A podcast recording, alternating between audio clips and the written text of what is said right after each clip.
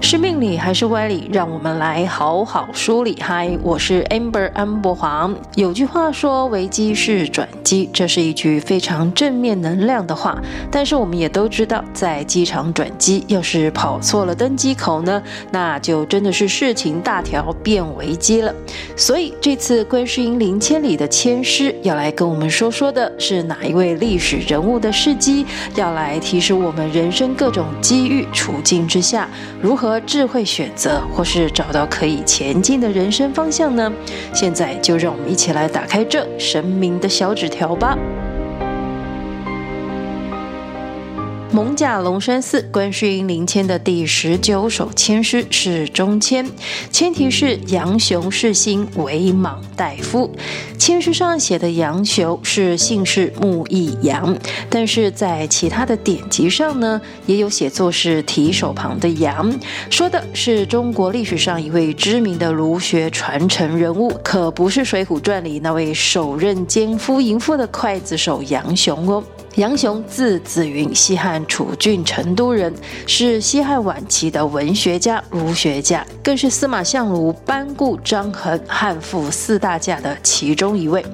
杨雄祖上的家世虽然可以追溯到西周的王室，但是改朝换代的战乱变化呢，几个世代下来，家族最后拥有的田产呢，也所剩不多了。据说仅有田一产，宅一区，世代务农，种桑养蚕。但是因为仅有的土地并不是很肥沃，所以呢，收成也不是顶好的。家里其实过得还蛮辛苦的。历史里的记载呢，最好的情况之多，也就是一家老小吃得饱而已。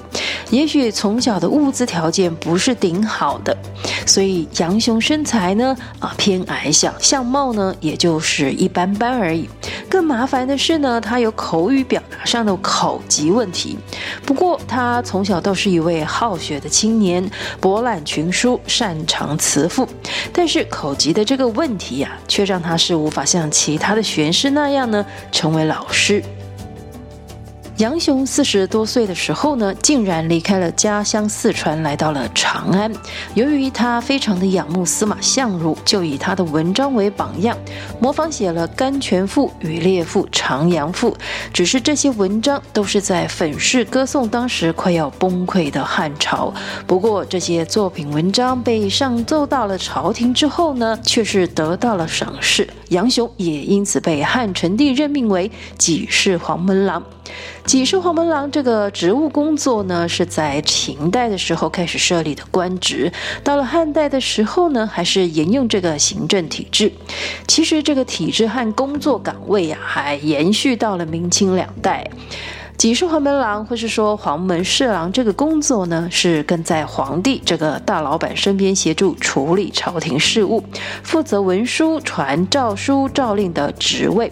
但是黄门侍郎并不是由宦官来担任的哦，他可是读书的士人才有资格的。为什么这个职位会叫做黄门侍郎呢？主要是因为在秦汉的时候，皇宫的宫门呢，大都是漆成黄色的，这个工作又是在宫内上班的，所以呢，就叫做这个名字啦。汉代的这个岗位工作，主要是负责皇帝和尚书令之间朝廷公事上的往来和传达，所以可以在宫门规定开门还有关门的时间内呢，是自由进出皇宫内外的。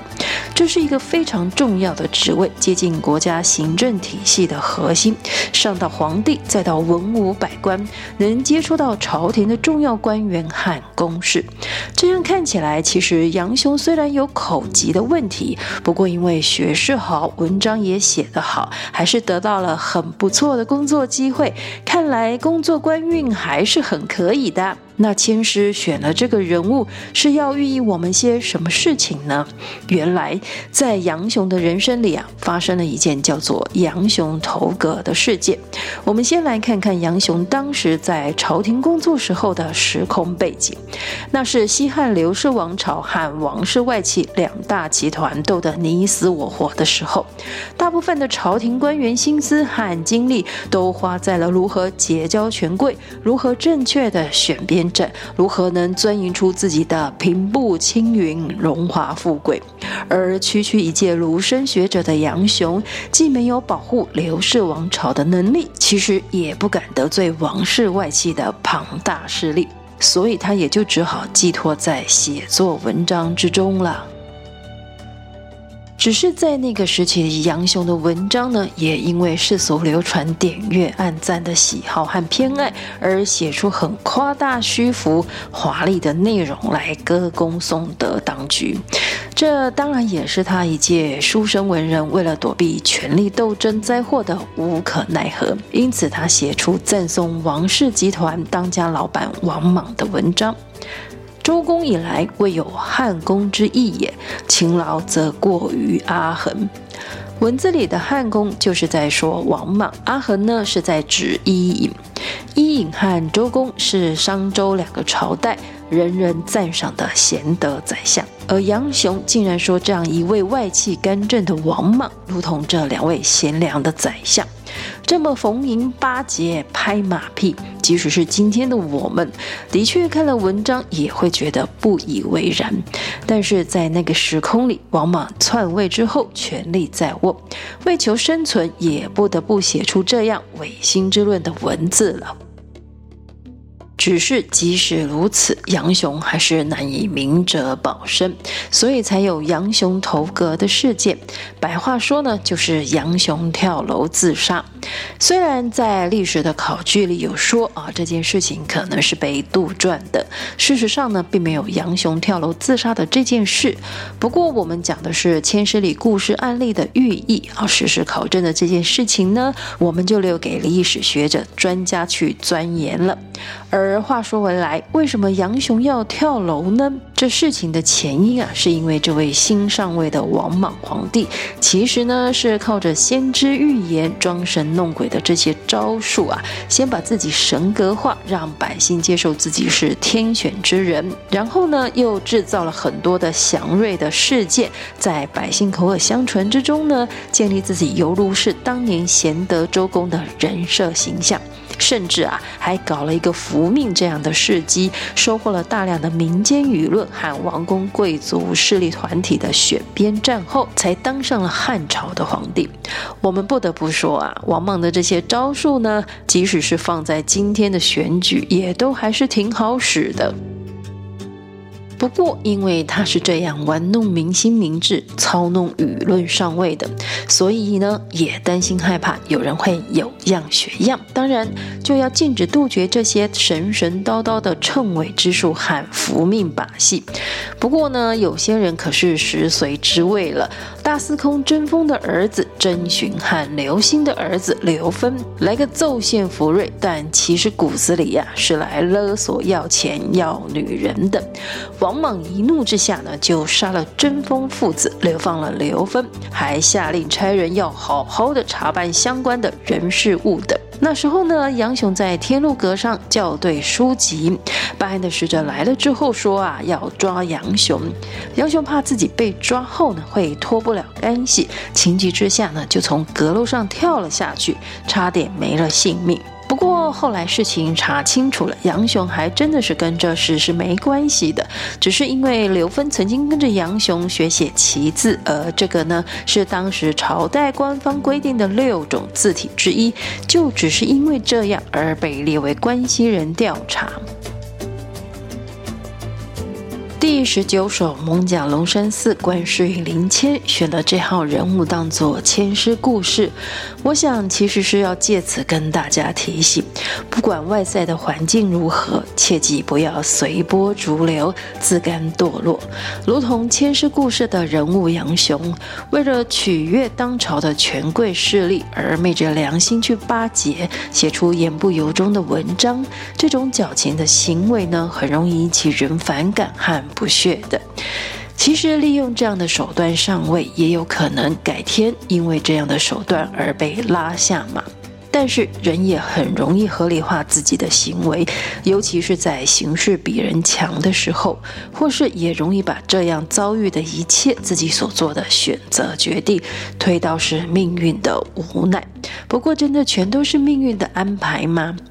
另外，我们再换个角度来看，如果自己成为主管或是领导，周围的人或是合作的伙伴对象，有没有像签诗故事里的情况呢？周围有像签诗故事里的人物围绕吗？是非之人自然容易是在是非圈，只想听好听话，自然只有顺耳的话可以听。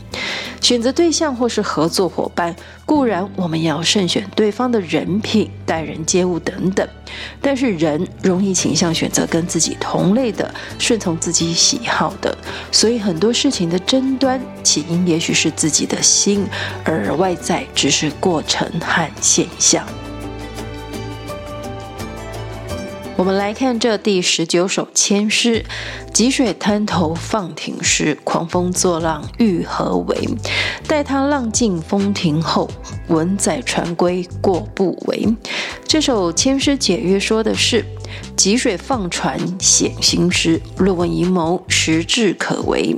此签行舟浪涛之象，凡事守旧则吉。签诗的意思是说，现在这个情况或是时机点呢，不是时候。所以不要有躁动冒进的行为，要有耐心的等待这个情况过去了，或是变化改善了，再规划进行。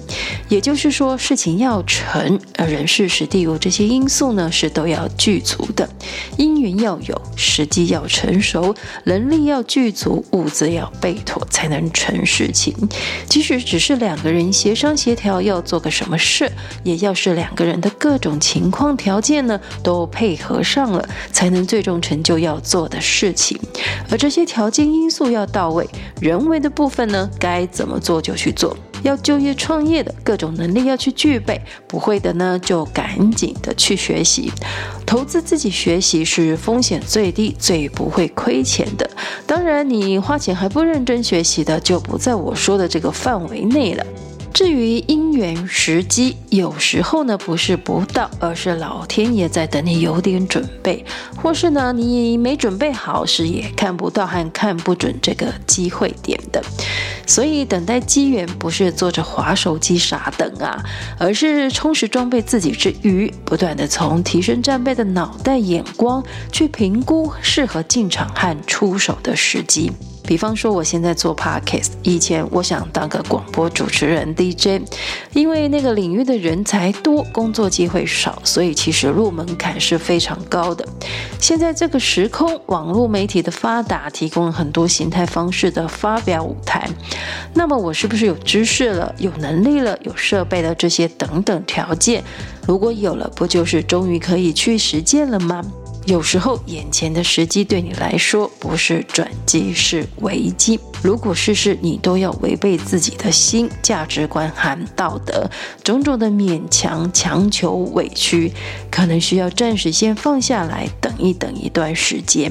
所以，求到这张签诗的朋友，也许你问的事情是求职、创业、考试、比赛，或是升官升职，他都在提醒你：如果现在所处的外在环境恶劣，那不是扭曲你自己的初衷哦，强行去做自己百般不愿意事情的时候，这个时机点，或是在考验你耐不耐得住性子，沉不沉得住气，还有能不能把持住自己。